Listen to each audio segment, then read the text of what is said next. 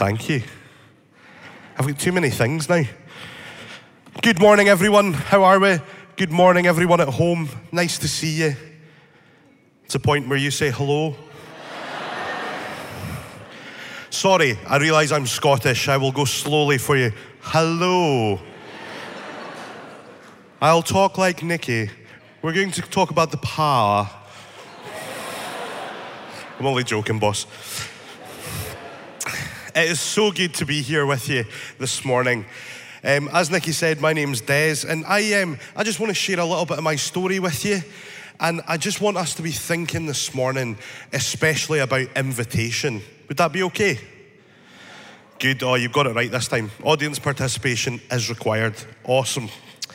So, yeah, my, my name is Des, as I said, and I grew up in the northeast of Scotland.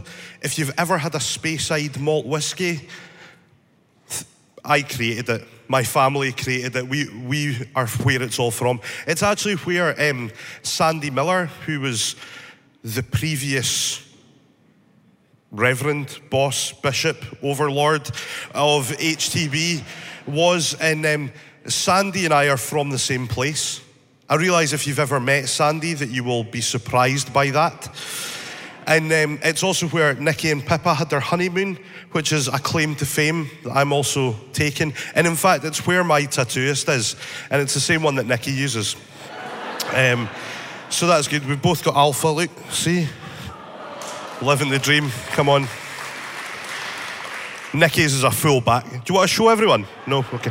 Um, so, anyway, I, um, I grew up up there and I wanted to become a superstar DJ because, let's be honest, pressing play and dancing about seems like a really good way of making money. And I just thought I would be amazing at that. You know, I'm handsome, I can do this. You know, I was like, what more do you need in life? And I, I became quite famous in the Elgin area. There was about eight, maybe nine people who knew who I was. Two of them were sheep, but you know, that's a, it's a different matter. But I am. Um, part of that whole scene, as I'm sure many of you are aware, is there's a whole drink and drugs culture that surrounds it. And unfortunately, I, I got myself kind of tied up in that, mainly because I, I wanted to be the person that partied the hardest. I wanted to be the person that was at every party, that was in the middle of everything, that was the chaos in the room. And that just meant that I, I just got more and more embroiled in this, in this downward spiral of, of drink and drugs and party lifestyle. So much so to the point where I actually had to stop DJing because nobody wanted to pay for the DJ to turn up and be more out of control than the guest. It's kind of like a frowned upon thing. Do you know? When you can't speak and you're slurring your words setting up, it's a bad sign. And um, I did what any sensible person with a drug problem should do, and that's move to Glasgow. And um, when I got to Glasgow, um, I, I wasn't able to DJ anymore, but I was able to work on the doors as a bouncer. Um, surprisingly, I've got a face for it, apparently, and um, I'm really good at getting punched, which also helps. But um, while I was while I was there, I was getting more and more involved in, in violent acts, and I was getting more and more carried away in and just these, these things that weren't me. And I got into this vicious downward spiral where I would act more and more out of control, and then I would take more and more drugs to hide from the person that I was becoming. Like, uh, if any of you guys ever felt like that, maybe not with drugs, but you know that you're in that spiral and you just can't feel like you can get out of it. Like, there seems to be no way up. You're just in this, this chaos. And um, for me, that resulted in me taking an overdose one night. Not not because I was trying to end anything, just because I'm quite greedy. And um, I uh, I could see my heart jumping out my chest. And and I'm not a cardiothoracic surgeon, but that seems like quite a bad thing. When you can actually see your heart doing this. So I, I just cried out. I cried out to God or whoever was out there that I wanted to live. And um, I woke up the next day and I never touched cocaine again. Isn't that amazing?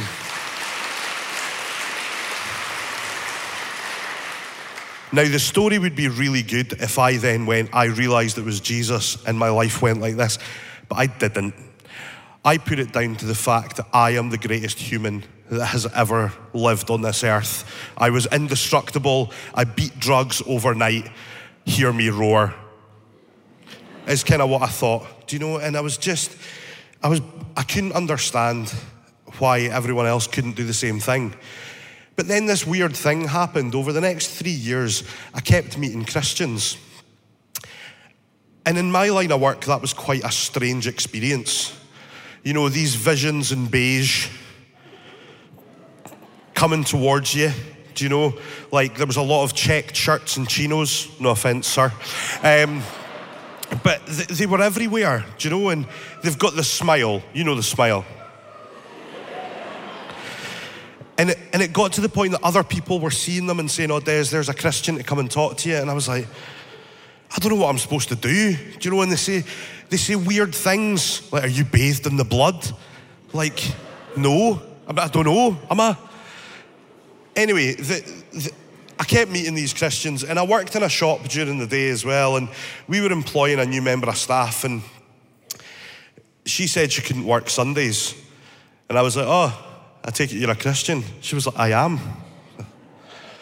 We gave her the job anyway, and. Um, but, but what I found really strange about this girl was that she was normal. Like, she liked the same music I liked. She, she wore the same kind of clothes I liked. She was into the same stuff I liked. For all intents and purposes, she was normal apart from this Christian thing that I just couldn't get my head around. But then I had a pet Christian that I could ask all my questions to. And I was like, this is amazing. So I bombarded her with questions and I kept asking stuff. And she bought me a Bible, which I ignored. And then um, I asked her a really important question Would you go out with me? yeah. And she said no. Um, and, uh, sir, I feel that we have an affinity. I'm sure you can understand I was as surprised as that by everyone else in the room. Do you know, there was just this, like, I was like, what? She was like, look, you're not a Christian. I'm not interested. And I was like, you actually believe this stuff? Like, this stuff written in this book, you believe it? She was like, yeah, I do. And that totally blew my mind.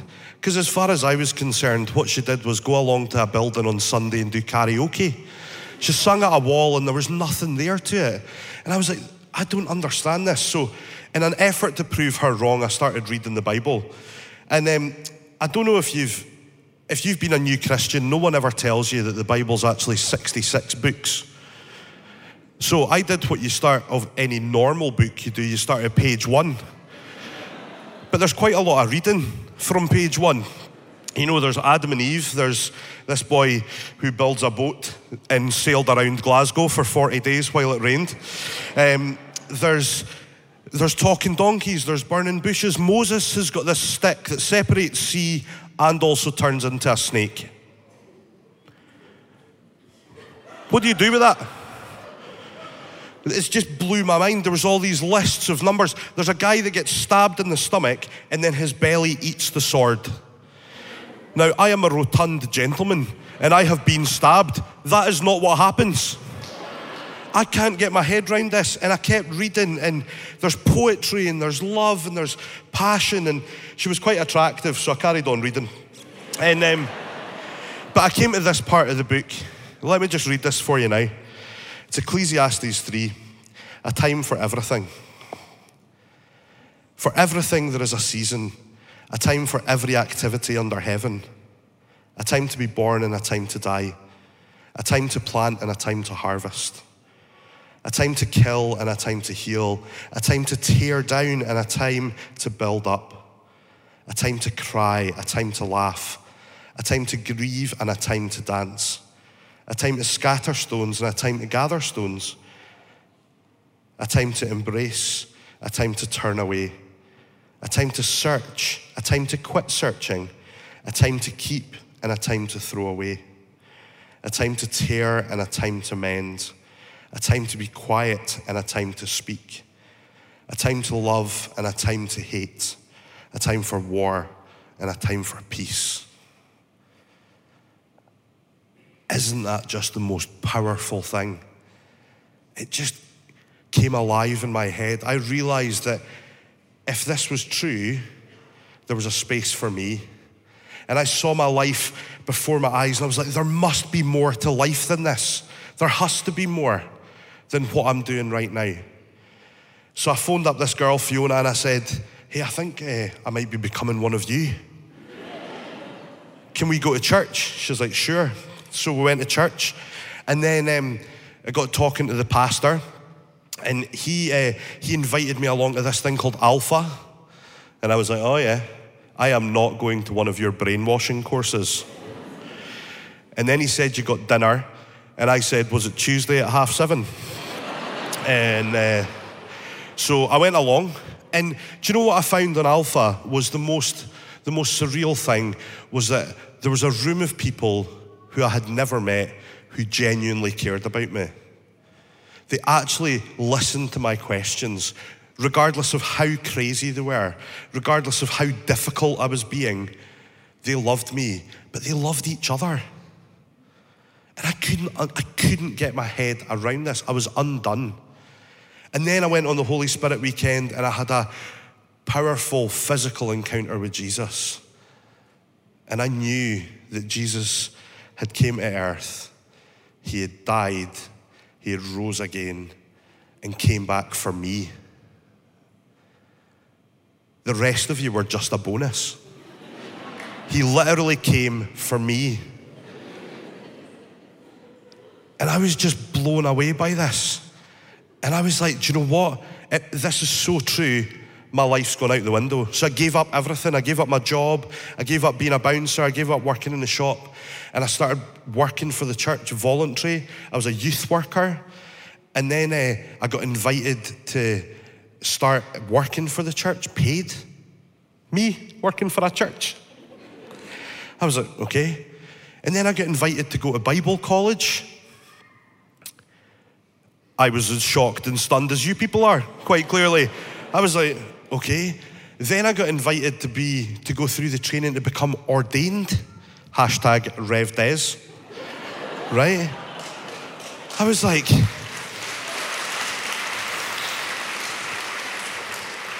and I kept get I, I kept sorry I kept getting invited to more and more things. I got invited to work for Alpha as a youth coordinator. And then three years ago, I got made the Scottish director. Yeah, crazy, right?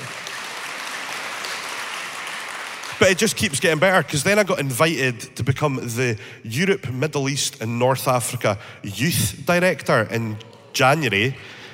Yeah, it's crazy. You knew there was another one coming as well. And then this weekend, I just got announced as the president of the Boys Brigade. Yeah. It's hilarious, right?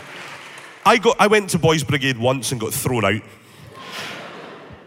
What happened is that I've just had invitation after invitation, and God has opened door after door, and all I've seen is an invitation's happen. I've said, okay, let's see what you're doing.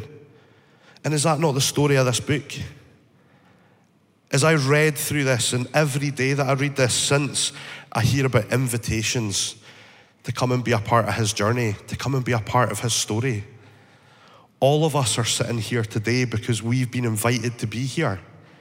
At some point in your life, you've either been invited to become a Christian, you've either been invited to visit HTB, you've been invited into this building, you've been invited into this family. We are a story of invitation. We're a collected group of invitations. And what always strikes me is that we need to be a people of that invitation. We need to find the people in our lives and invite them into this journey, just like Fiona did for me. Fiona's now my wife. Hey! And we've got three kids and she is the most amazing person ever. And do you know the things that really made a difference for that invitation to me was that Fiona was real. And she prayed for me. I didn't know that she prayed for me, but she prayed for me every day for a year and a half. And actually, I can do those things.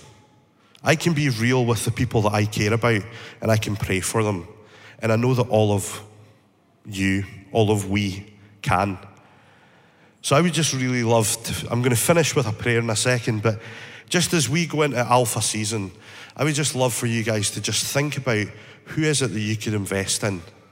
Who is it that you could say, I want to see them have a house next door to me in heaven? Who is it that we could take on this journey with us? Amen. Now, as I've been praying about coming down here, because it's a big deal coming to London, I really felt that there's some people who are just at the point of making that decision today. That there's some people that just have maybe been around for a little while, have heard this message before, and actually want to know that Jesus is their Lord and Savior today. And if that's you, I would, I would love to just invite you to take that step. I would love to say, come and be a part of our family. We're dysfunctional and we're all weird, but there's a space for you here.